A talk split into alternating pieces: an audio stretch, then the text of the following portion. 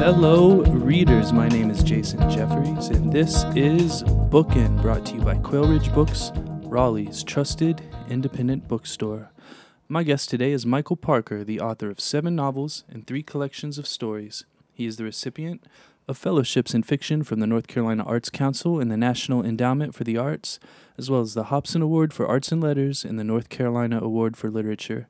His most recent novel is Prairie Fever, published by the fine folks at Algonquin Books of Chapel Hill.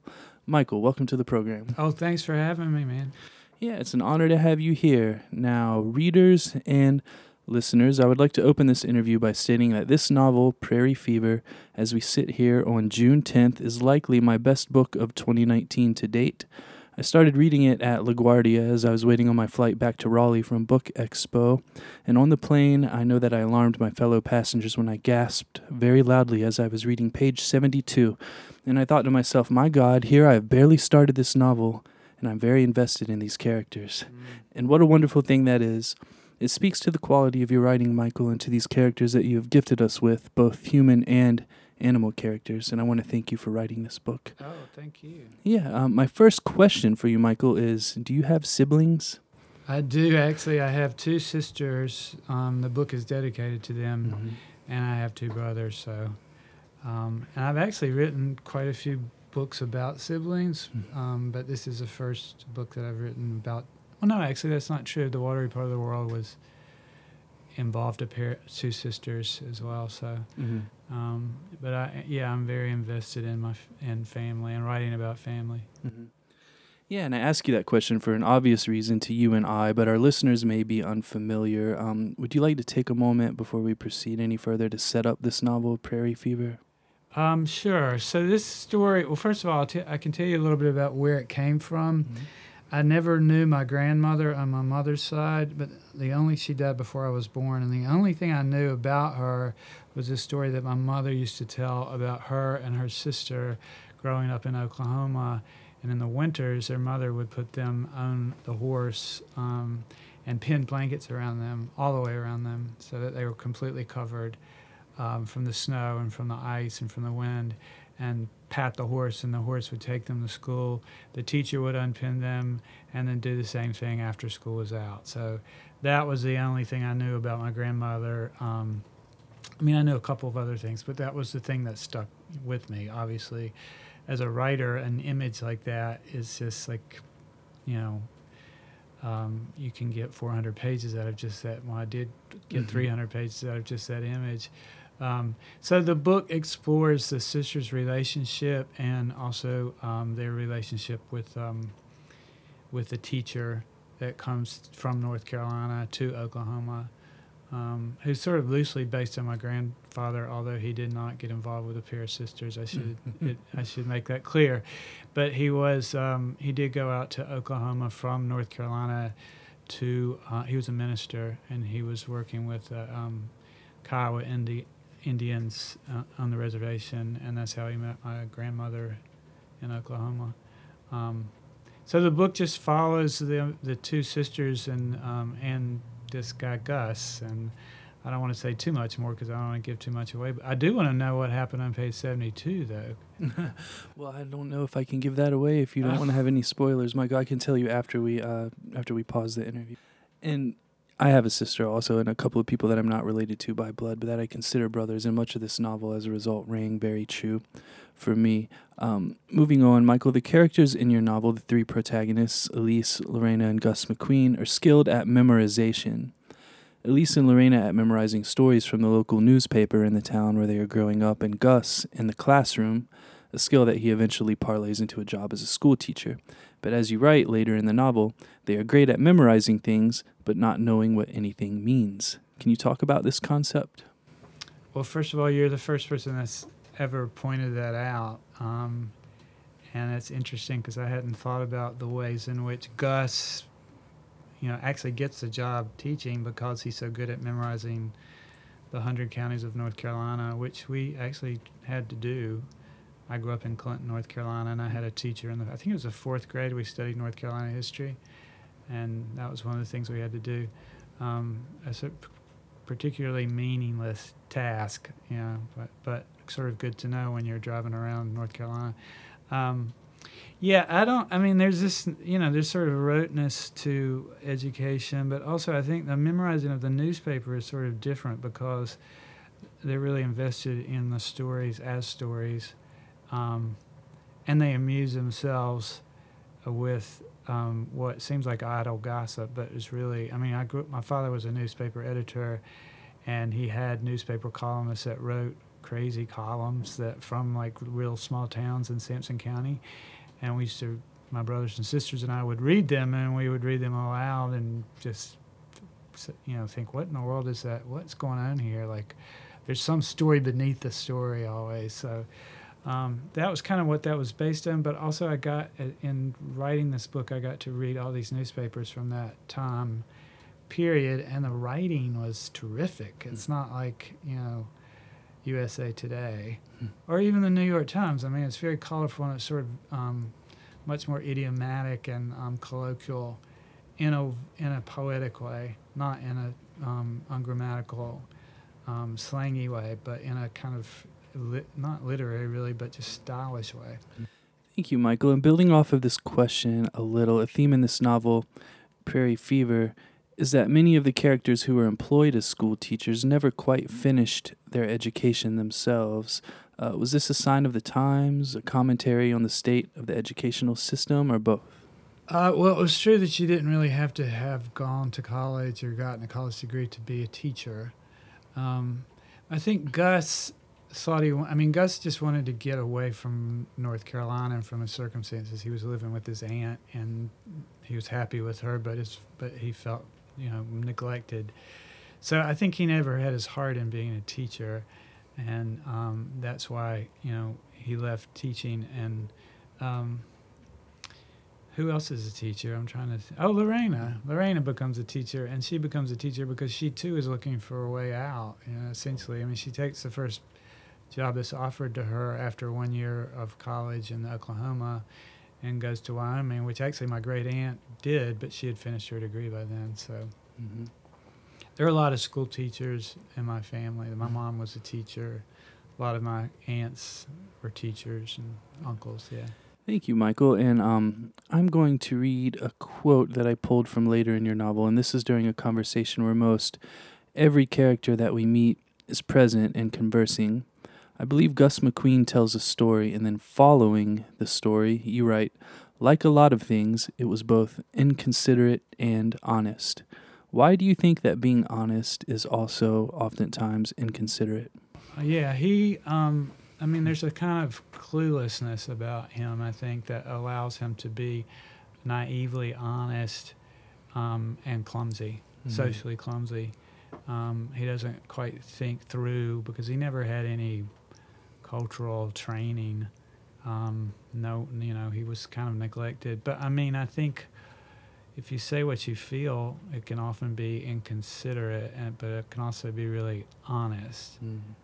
I have noticed that the great thing about getting older is that you care less and less about what people think, so you can say things and people aren't really listening that much anyway, that closely. So, mm-hmm.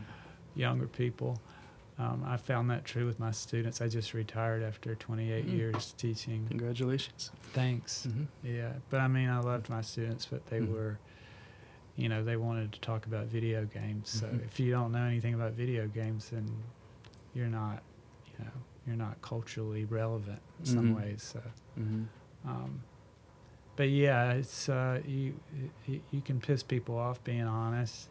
Is it worth it? Is a question. You know who are you going to alienate? What's the cost? You have to do a little cost benefit analysis in your head, and every time you try to, well, I don't know, is that is this worth saying? There are people who are too honest, and I'm not really into that kind of thing. I mean, I guess it's my Southern Calvinist upbringing. I'm like, not too much. Just keep that to yourself. Yeah. Mm-hmm. So. Is honesty the best policy? I'll leave you with that, listeners, and we're going to pause for a word from our sponsor, and I'll be right back with Michael Parker. The Bookin' Podcast is sponsored by Libro FM Audiobooks. Libro FM lets you purchase audiobooks directly from your favorite local bookstore, Quail Ridge Books. You can pick from more than 100,000 audiobooks, including New York Times bestsellers and recommendations from booksellers around the country. With Libro.fm, you'll get the same audiobooks at the same price as the largest audiobook company out there. You know the name, but you'll be part of a much different story, one that supports community. Listeners of Bookin can get a three month audiobook membership for the price of one. Go to Libro.fm, that's L I B R O dot FM, and enter Bookin, B O O K I N, in the promo code space. With each listen, take pride in knowing that you're supporting local bookstores.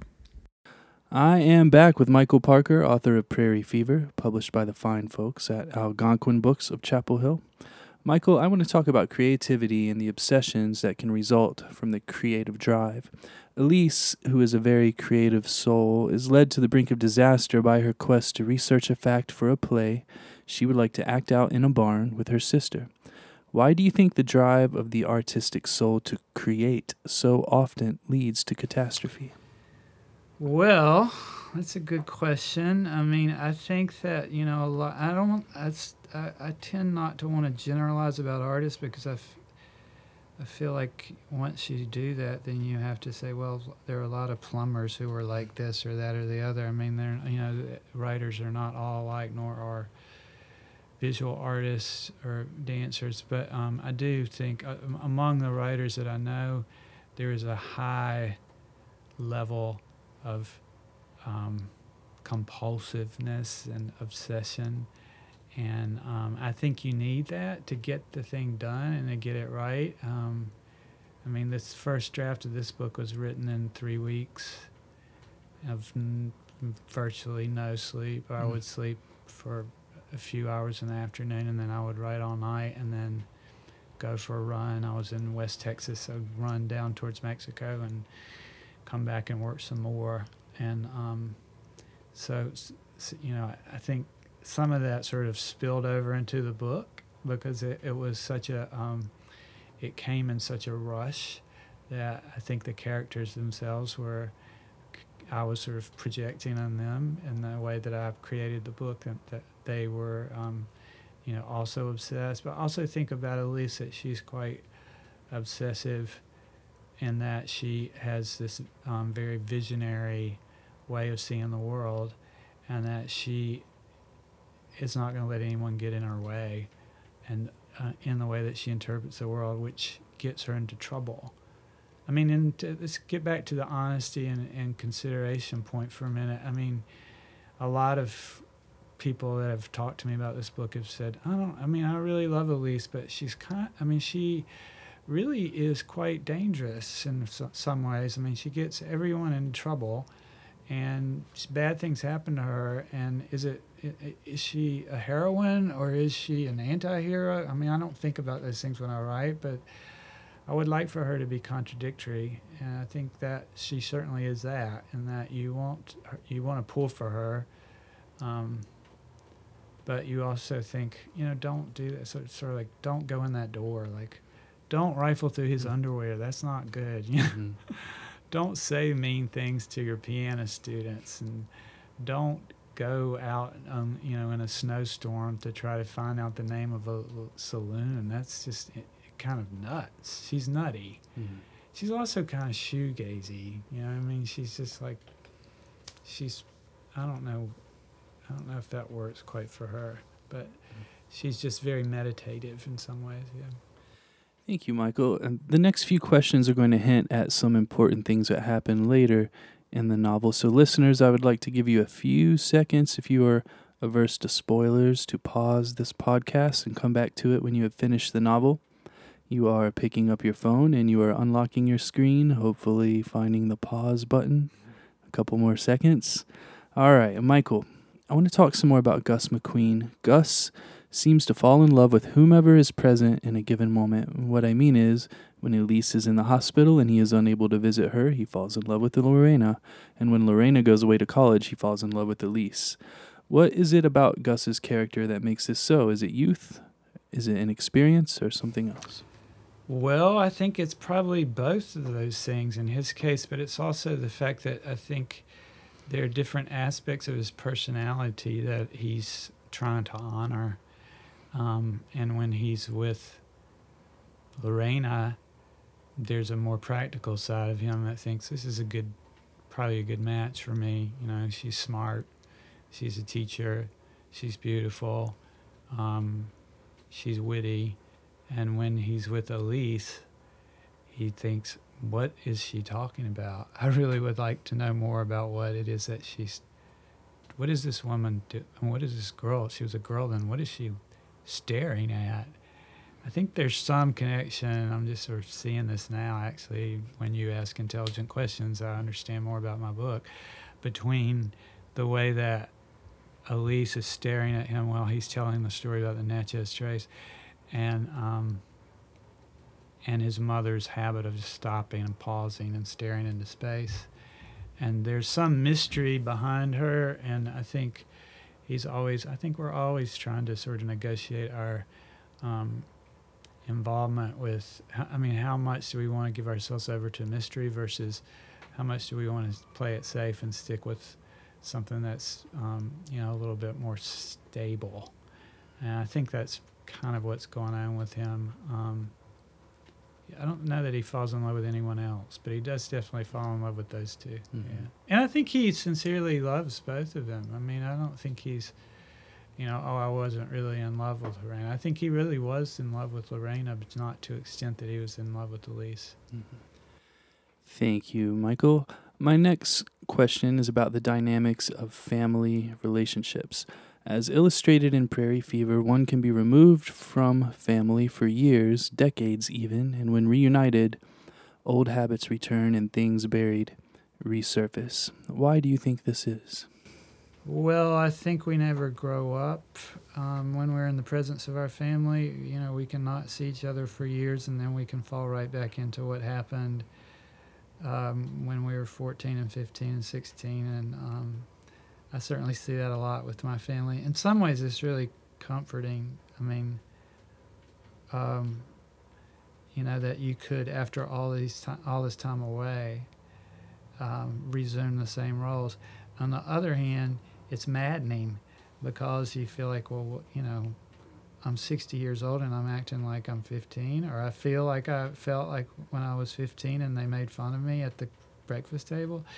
Um, but it is just this weird thing. It's this weird time warp thing um, that happens. You know, it's just I've been with my family a lot because we just lost both of our parents this year, so we've been spending lots of time together there's a there's a kind of sensibility that you share with your family if you're lucky that no one else has in the world, and um, you can be away from them for years. I remember one time talking to my brothers and sisters, and, and I wasn't really in touch with them, and we were spread out all over the country. Like I was here in North Carolina, my brother was in New Orleans, and um, my sister was in Seattle another brother was in Alaska, and my other sister was like in Africa or something. And we realized that we had all bought REM's first album like the week that it came out, just Mm. because we all have very similar tastes in music, um, which I think is rare in a family. You know, usually there's like one person who's politically not aligned with the rest of you or something. I just we we're all very um, of the same mind. We read the same books, and we're um, we used to listen to the same music. I think I just kind of I'd listen to music that's more contemporary than my siblings, but um, it's it's very comforting to have that sensibility and to be able to return to it at the same time that it's sort of alarming that you know it can be alarming. Mm-hmm. Thank you, Michael. And finally, I want to ask you about southern door disease. And southern door disease is what happens when you're visiting someone, a friend or a family member, and your visit has ended and you're saying goodbye. And then you begin another conversation, and then another. And this moment of saying goodbye is actually when all the most important conversations are brought up. This happens again and again in your novel. Uh, can you talk to us about this concept a little? I didn't realize I was doing that, but I mean, I think that is absolutely true. Um, and it's one it's a thing in real life that kind of drives me crazy you know i'm actually my friend stuart Dischell calls me a split risk because we used to go to parties and the first thing i would do is look for the back door because if i got in a conversation that i felt like i couldn't get out of i would just bolt um, but it is true that you know after the pleasantries are exchanged and the goodbyes are said then someone says something that is kind of can be revelatory and that certainly does happen in this book. Like after people are trying to extricate themselves, and then then the truth comes out. It is actually true. I hadn't noticed that, but it's true. I, I, mean, in real life, as I said, I'm more of a fan of what what we call the Irish goodbye, which is just to walk out the walk out the door and not really say goodbye to anyone because you know you're going to see them again, which is considered rude, I think, in some circles to not say goodbye to the host, but you know, if the host is your brother or sister, you know you're going to see him again. Yeah. Well, thank you very much, Michael. This novel, Prairie Fever, listeners, is one that you really need to come into Quail Ridge Books and purchase. Uh, we will have signed copies available. It is the best book of 2019 so far, as far as I am concerned. Michael, thank you very much for joining me. Thank you so much. I really appreciate it. Once again, I would like to thank Michael Parker for joining me. Signed copies of Prairie Fever can be purchased in store and online at www.quailridgebooks.com while supplies last. If you're a writer who wants to explore your craft, receive feedback on your work, and make new writing friends without the pressure and expectations of a university writing program, then check out the Redbud Writing Project. This new school offers in person classes and workshops in short story writing, novel writing, memoir, submitting, publishing, and more at community locations in Raleigh, Durham, and Chapel Hill. Visit redbudwriting.org to learn more and sign up. My name is Jason Jeffries, and this has been Bookin'.